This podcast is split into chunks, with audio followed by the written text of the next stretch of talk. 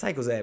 È che sono giorni, mh, mm, penso sia già passata più di una settimana da quando siamo stati catapultati con tutti i social media all'interno della protesta che sta imperversando in America, in tutte le sue varie città, in merito a George Floyd e tutto ciò che ne è derivato, quindi tutta la questione razziale all'interno degli Stati Uniti, no? Ebbene, ci sono un sacco di domande che mi sto ponendo ed è il motivo per cui sto registrando e ti sto parlando in questo momento. Tutte quante però vertono attorno a un unico denominatore comune. Cioè noi, internauti, per definirli in maniera generale, si sentono liberamente giustificati nell'esprimere quelle loro idee malsane, molto discutibili molte volte, banalizzanti, semplicistiche, implicitamente razziste, che sono esattamente l'opposto di ciò che bisognerebbe dire in questa situazione.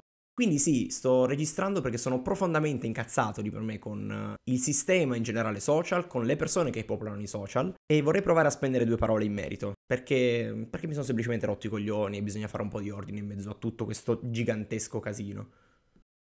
Queste persone, quindi italiani medi molte volte, ma tristemente anche miei e tuoi coetanei in genere, quindi persone mediamente un pochettino più istruite rispetto al cinquantenne medio, intendo, Ebbene, queste persone riescono a pontificare con una semplicità, con una leggerezza che a me lascia invece alquanto basito. Penso in primis a tutte queste persone che giudicano il, la portata di queste proteste. Intendo quindi in merito alla violenza, condannando dall'alto del nostro privilegio occidentale di dire che la violenza è sbagliata sempre, in ogni manifestazione che non è svolta in modo pacifico, chi protesta passa dalla parte del torto oppure quelli che fanno notare come siamo in piena pandemia e da noi si sono create una marea di sollevazioni popolari per un paio di manifestazioni tutto sommato sparute in confronto a quelle americane, tra l'altro protette dalla Costituzione stessa per manifestare contro un governo e invece lì in America cosa fanno? Tutti sti neri prendono e vanno a protestare, fanno assembramenti, figurati le distanze, e quindi il PD è comunista e tenete prima in erica gli italiani, porti chiusi e vabbè, tutta quella roba che, che, che sappiamo già, cioè tutta roba trita e ritrita che si presenta anche nei casi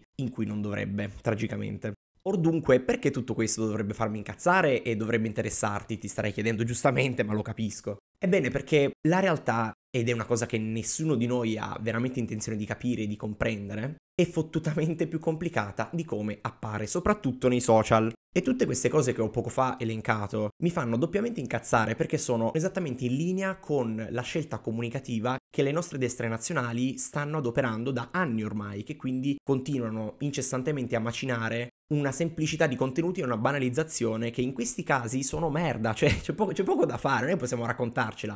Quando analizzi un fenomeno tanto complesso come una protesta e come uno stato che non è quello in cui vivi, e cazzo bisogna andarci coi guanti di velluto e coi piedi di piombo, cioè con molta calma bisogna analizzarle queste cose. Ciò che quindi sarà il filo conduttore di questo mio monologo per questa volta saranno quindi le proteste e tutto ciò che vi gravita attorno, con un occhio di riguardo per questa faccenda che ho appena vagamente riassunto, ma che necessita ovviamente di un'inquadratura più specifica e un pochettino più astratta rispetto ai semplici fatti di cronaca. Il principale motivo per cui ritengo che una persona nostra connazionale, quindi un italiano in me, perché il problema siamo noi alla fin fine, storto morto, dovrebbe zittirsi in merito alle faccende che stanno già vagamente scemando nel dimenticatoio di quello che sono i social e i meme riguardo le cose, quindi c'è già un po' meno attenzione secondo me tra tutti quanti noi in merito alla faccenda. E beh, sta prima cosa è, si sta parlando di razzismo e il razzismo è una cosa veramente uh, gigantesca da trattare, non, non, è possibile farlo in questi miei presumibili 20 minuti, figuriamoci in ore e ore intere di dibattito. E a maggior ragione di razzismo non si può parlare quando si è bianchi, perché il razzismo è una questione che riguarda nella sua matrice il privilegio di essere bianchi. E quando non vivi un sopruso, quando puoi permetterti di criticare qualcosa, è perché tu lo stai guardando da un occhio che ti permette di farlo. E soprattutto hai attorno a te un sistema normativo che, assieme ad altri requisiti, quindi metterci l'essere mediamente più ricco, avere un buon lavoro, magari a tempo indeterminato e un insieme di altre cose, ti porta a poter esprimere un giudizio che è totalmente fuori contesto, perché tu non ci sei dentro, sei, ne, ne sei la causa ma non ci sei dentro. Nessuno di noi quindi concretamente può sapere cosa quelle persone stiano provando in quel momento. Nessuno di noi sa e conosce le storie delle centinaia, perché sono centinaia se non quasi migliaia, persone afroamericane prevalentemente uccise deliberatamente senza troppi scrupoli e giri di parole da poliziotti non penso che né io né te sappiamo o possiamo provare anche solo a comprendere cosa voglia dire essere fermato per strada per un qualsivoglia motivo, non, non, si preoccupano di dare molte spiegazioni lì. Chiederti i documenti e per un qualche altro cazzo di motivo che non si capisce bene se ai loro occhi tu stai opponendo resistenza, beh ti arriva una scarica di taser, qualche manganellata e se ti va bene non finisci all'ospedale con qualche trauma. Quindi ti ripeto, queste situazioni da noi non ci sono, non, non si verificano, non abbiamo questa piaga di polizia paramilitare che c'è invece in America. Ed è quindi il secondo motivo per cui dovremmo frenare tutte queste nostre polemiche che stiamo alimentando. Da noi se ci fosse un problema simile, e c'è stato storicamente quando la polizia aveva un potere tale da poter prendere le persone nelle case e sbatterle in galera o ucciderle in mezzo a una piazza, e eh, beh, non si respirava quel clima di democrazia e repubblica che c'è adesso. Negli Stati Uniti invece è totalmente diverso. Negli Stati Uniti, anche storicamente, gli USA sono nati con eh, legge del taglione, armi e pena di morte, quindi c'è proprio anche un clima molto diverso e un rapporto con le istituzioni molto diverso a livello di polizia. Per farti un esempio stupidissimo, quando sei una persona di colore e vivi magari ad Atlanta, città a maggioranza nera, se un poliziotto ti ferma, il tuo primo pensiero non è essere collaborativo e sperare di non essere picchiato a sangue e ti ripeto, magari lasciare una famiglia a casa senza un componente. Da noi tutto sommato quando la polizia ci ferma, sì, carta d'identità ti fa un po' cagare addosso perché c'è la strizza ogni volta che ti fermano, ma mai si sognerebbero di alzare un manganello o di fare chissà quale altro grande sopruso perché da noi sarebbe rigidamente punito. Ripeto, c'è un'attenzione molto particolare ai militari e alla polizia in generale, in Europa, in Italia soprattutto, secondo me. Questo non significa naturalmente che sia soltanto la polizia il problema, non è che arrestando il poliziotto in questione, Ciovi, non so neanche pronunciare come cazzo si chiama, e gli altri tre si risolve il problema, non è una questione che ruota attorno dei protagonisti come invece potrebbe essere vagamente di più da noi. Il problema, che è poi lo zoccolo duro della questione, è il razzismo sistemico e sistematico. Questa particolare forma degenerata e degenerativa del razzismo non si limita a un qualcosa di palese, non si limita quindi solo a un sopruso, a un, una parola detta con più sgarbo, un insulto razzista, un pugno in faccia. Viene accompagnata da tutta una serie di atti e omissioni che alle spalle degli attori in questione vengono fatti o non fatti. Se quindi tu stai avendo una lite con una persona bianca e tu sei di colore, stai pur certo che quando arriverà la polizia le prime domande saranno fatte a te, non in quanto persona offesa, potenzialmente offesa, ma in quanto persona che ha innescato la lite. Si parte già con un presupposto sbagliato ed è questo che lo rende sistemico. Una serie di pregiudizi che purtroppo non possiamo renderci conto di avere se non lavorandoci su e andando piano nelle questioni, non sparando giudizi. Vi è poi tutta una serie di coperture a livello istituzionale che lo rendono quindi sistemico e sistematico. Pensa soltanto al fatto che eh, su George Floyd, nelle diverse ore dopo, il, um, dopo l'accaduto, erano iniziate a circolare diverse cose. In primis si è cercato di sviare la questione, quindi si è provato ad attribuire alla sua morte un'altra causa, quindi un infarto, non dovuto quindi allo strangolamento che abbiamo visto tutti, oppure al fatto che fosse positivo al coronavirus e quindi si è provato a deviare l'attenzione su una morte diversa. E soltanto questa volta non ci sono riusciti, perché molte altre volte invece ha sempre funzionato così. Guardavo un video su YouTube qualche giorno fa in cui la persona che parlava di questo fatto ha sottolineato come in America, in media, prima quindi di questi grandi moti, le persone nere che venivano accusate di qualche reato che magari non avevano nemmeno mai commesso, per esempio resistenza pubblico ufficiale o aggressione cose varie, in tribunale la prima cosa che facevano e che gli avvocati consigliavano di fare era patteggiare, quindi non combattere affinché tu potessi essere prosciolto e assolto in quanto innocente, ma semplicemente avevano la certezza che se fossero andati a giudizio, le pene inflitte dal giudice sarebbero state inesorabilmente più severe, perché hai un colore della pelle diverso. E sì, fa strano parlarne qua da noi, ci sembra una cosa lontana anni luce per persone mediamente civili. Il problema è che non stiamo parlando di una nazione civile. Pensare al, agli Stati Uniti come la culla della democrazia e un paese civile è profondamente sbagliato, perché semplicemente non lo sono le differenze tra il dominio USA e il dominio cinese sono veramente molto molto labili. Ci sono enormi somiglianze tra la loro gestione della politica estera, quella interna, cambiano i nomi, cambiano i volti, cambiano gli slogan, ma la sostanza è quella. E quando una superpotenza si trova in difficoltà, non può prescindere la violenza. È questo che sono gli Stati Uniti, come anche la Cina. Violenza, dentro e fuori. Per questo dico che noi non conosciamo la violenza. Vada bene, conosciamo tuttavia il razzismo sistematico e sistemico, perché c'è anche da noi. E questo è invece il filo rosso, il fil rouge che collega Stati Uniti e noi. Anche da noi il razzismo è istituzionalizzato. Da loro la rappresentanza nera è pressoché nulla. Obama ha fatto un'eccezione spettacolare ed è per questo che è stato accolto con enorme fragore del pubblico, soprattutto afroamericano. Adesso se ne sono trovati uno con un tono di marrone leggermente più arancione e infatti abbiamo visto i risultati. Però il problema si ripercuote anche da noi, per esempio. Basti pensare che le persone di colore da noi, che possono essere immigrati irregolari soprattutto e irregolari anche, non hanno, mi viene da dire per nulla perché non ne ho esempi concreti in mente, enti o persone che le rappresentino nello Stato, quindi nell'attività statale. Non, non ho in mente politici di colore, non, non mi pare ce ne siano nel nostro Parlamento, ma potrei sbagliarmi. Sì, ci sono tutte quelle piccole associazioni perché sono le cose più facili da istituire quando sei una minoranza. Ma davvero, a parte quel militante nero come la pece, con addosso la maglietta della Lega Nord Salvini Premier, a parte quello, davvero non mi viene in mente nulla. Quello è stato più un fenomeno da baraccone, più che, concreta, concreto, un concreto messaggio di integrazione in un partito. Quando quindi anche la rappresentanza ti preclusa, e ti ricordo a scanso di che la rappresentanza negli stati civili come il nostro, e presumibilmente civili come il loro, è l'unico modo che si ha per cambiare le cose e per cercare di essere tutelati.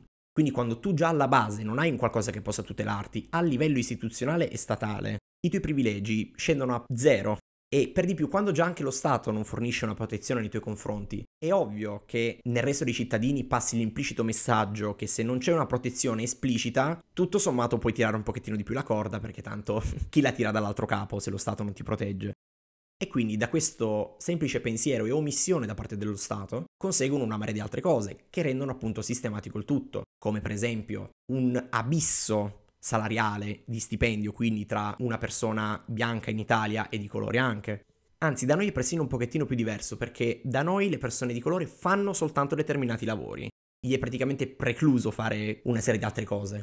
Basti pensare ai pochissimi, credo, avvocati neri che ci sono in Italia, questo perché per loro è anche molto difficile conseguire studi superiori, universitari, di alto grado ed essere appunto inseriti nel mondo del lavoro. Anche perché questo discorso che ti sto facendo si espande in un sistema già costituito, quindi non è un iniziarne uno nuovo. E poi non ho ben capito come mai, ma da noi in Italia c'è questa cosa molto più palese del dare peso al colore della pelle. È brutto da dire, però io sono intellettualmente onesto e te lo dico, è la prima cosa che salta all'occhio. È ovvio che quando vedi una persona di colore ci fai caso, perché è impossibile non farlo, siamo sempre stati abituati così. Dico che è sbagliato metterlo al primo posto quando il raziocinio subentra, quindi il giudicarlo in quanto tale. E sia chiaro, giudicarlo in quanto tale, in quanto nero, non significa dargli del negro di merda, picchiarlo o mille altre cose. Significa escluderlo, significa fare la battutina col tuo gruppetto di amici, perché ha un odore della pelle molto forte e diverso rispetto al tuo significa relegarlo di per sé a farlo stare soltanto con le persone con il suo stesso colore di pelle. E ti parlo di un clima molto scolastico, queste sono cose che succedono a scuola. E questa quindi è un'altra grande falla del razzismo a livello sistemico. Non c'è un controllo e una protezione anche a livello scolastico. Quando già a scuola, quando si è piccoli, passano questi messaggi sbagliati di omissione, di integrazione quindi, e di sistematico allontanamento e mm, divisione a livello spaziale anche di differenze che sono semplicemente fisiche, e beh, eh, questo è il meccanismo che inizia a diventare poi un circolo vizioso. Quindi ripeto, né io né te probabilmente siamo mai stati vittime di un quarto delle discriminazioni più o meno esplicite perché ce ne sono anche di molto velate e questo penso che basti o dovrebbe bastare in sé al farci pensare e dire stop, mi fermo, non do giudizi perché non ne so nulla, torno a farmi le seghe su Pornhub, alla prossima polemica. Vorrei quindi far notare come tutte queste persone che dall'alto del loro privilegio da white savior si rendono protagoniste di pareri non richiesti, che non gli ha chiesti nessuno fondamentalmente, sfoghino tutta questa loro verve uh, in discorsi sui social, in posti in cui si lamentano, in gruppi in cui hanno bisogno di approvazione altrui. E poi quando sotto il naso nostro, a casa nostra, succedono i peggiori casini e le peggio merde, stanno zitti o sviano il problema o non lo vogliono vedere. Perché è questo che mi fa davvero profondamente ridere ed incazzare ci si preoccupa di dare un giudizio e di biasimare queste persone che abbandonate dallo Stato, abbandonate da tutto e tutti, che vivono in dei ghetti per una semplice questione di matita colorata che cerchia una zona rossa, in cui vivere in quella zona è redditizio e in quell'altra non ti danno la casa, in cui quando escono dalla loro abitazione rischiano concretamente la vita per il solo fatto di essere neri, e se stanno a casa probabilmente muoiono di fame perché il lavoro anche per loro scarseggia in quanto neri, non in quanto non c'è lavoro Anzi, quando invece queste persone hanno il potere di decidere qualcosa e vanno a votare, votano quei partiti che fanno esattamente la stessa cosa che si sta facendo negli Stati Uniti, quindi non provano a integrare, non allungano la mano per dare aiuto. Se allungano la mano è per staccare le loro nere di tina che si attaccano alle nostre coste e rimandarli con il loro gonfiabile comprato sulla spiaggia verso i loro paesi di provenienza. E quindi io mi chiedo, come fai a sindacare sulla disperazione delle altre persone quando tu sei il primo che con il tuo voto, che è l'unico strumento di enorme potere che abbiamo tra le mani nel nostro Stato, dai una pacca sulla spalla all'uomo politico che dice, bah, dai, vabbè, tutto sommato se stanno a casa loro, male non ci fa. E quindi alimenti, metti benzina al razzismo sistemico nel nostro paese, quando invece critichi quello degli altri stati. Cioè, è questo che mi lascia basito, perplesso, incazzato.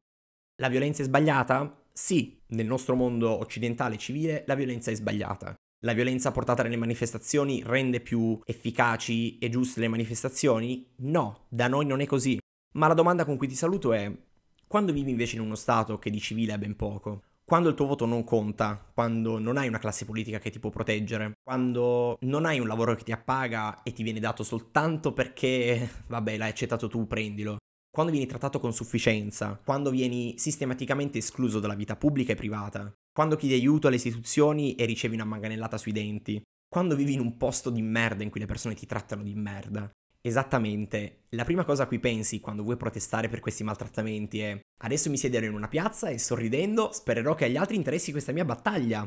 Oppure dopo l'ennesimo cazzo di omicidio senza un, una giustificazione alcuna, preso dall'incazzatura, vai e spacchi tutto.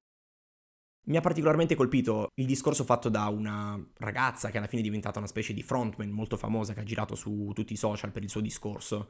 Quando insegni l'odio, come puoi aspettarti una pacifica ritorsione? Quando insegni l'odio, come puoi aspettarti che gli altri protestino facendoti le carezze e sorridendo, dall'altro il tuo privilegio? Quando usi due pesi e due misure, ti aspetti che la frustrazione di quello che ha un peso maggiore non si faccia sentire? Ti aspetti di essere trattato con i guanti perché tu, tu l'avresti assolutamente fatto? Ti faccio veramente l'ultimo caso e poi la chiudo perché basta.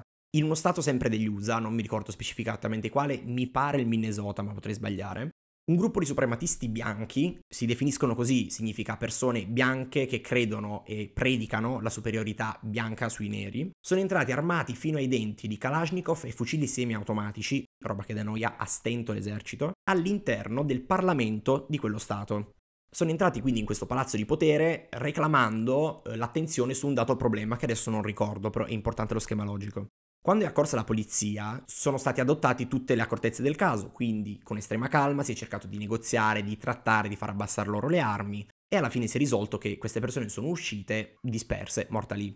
La domanda che verrebbe da fare a chiunque è, alla luce di questo clima, se quelle persone fossero state nere e non fossero stati dei suprematisti bianchi, davvero abbiamo l'ipocrisia di credere che non avremmo avuto decine di morti in più? Perché in America funziona così purtroppo. E in quello stato di merda, essere nero fa schifo. Come fa schifo anche da noi purtroppo. Ma ciò che a me fa più schifo è vedere appunto chi pontifica, non conoscendo ciò che abbiamo da noi in Italia, non impedendolo e andando a pontificare ciò che hanno dall'altro lato. Per questo mi incazzo quando ho visto tutto il mio Instagram post con Black Lives Matter e comunque tutti quei post neri. Perché la metà delle persone che l'hanno pubblicato votano Lega Nord, votano Fratelli d'Italia, votano intolleranza e predicano odio. Non lo fanno in prima persona perché loro non discriminano, o meglio, non se ne rendono conto, ma hanno l'ipocrisia e la presunzione di dire che loro stanno facendo la cosa giusta. Non funziona così. Questo è il razzismo sistemico, il non rendersene conto, l'essere parte di quella nube diffusa che esclude altre persone. Questo è stato un episodio un po' diverso e mm, me ne rendo conto, ma perché ho preferito affrontarlo con uno spirito diverso. Non avevo nulla di preparato, è stato un uh, fiume di parole incontrollato che volevo semplicemente registrare.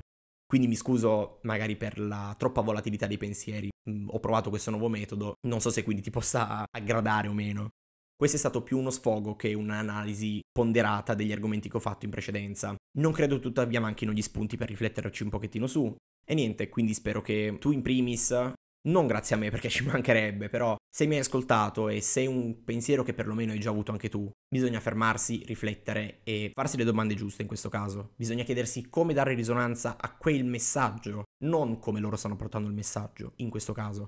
Quando si parla di discriminazioni non è importante, anche qui con le dovute eh, virgolette perché sto generalizzando, non è importante come passi il messaggio, è importante che passi il messaggio. Quindi il mio appello a te come prima persona, perché sei tu il protagonista di questo nostro stato e di queste dinamiche, e fermati, pensaci, analizza, fatti domande, fai domande e quando vedi questa dinamica facci caso, portala alla luce e parlane. Non essere indifferente perché è l'indifferenza di tutte le altre persone che ha portato a questo clima di merda in America e che scoppierà anche da noi. evitiamo di arrivare ai livelli dell'America anche qua in Italia da noi. E magari iniziamo a evitare che le persone muoiano in mare per provare a raggiungere le nostre coste e iniziamo magari a togliere di mezzo dei decreti che impediscono alle persone di integrarsi e che quindi portino al circolo vizioso di razzismo sistemico.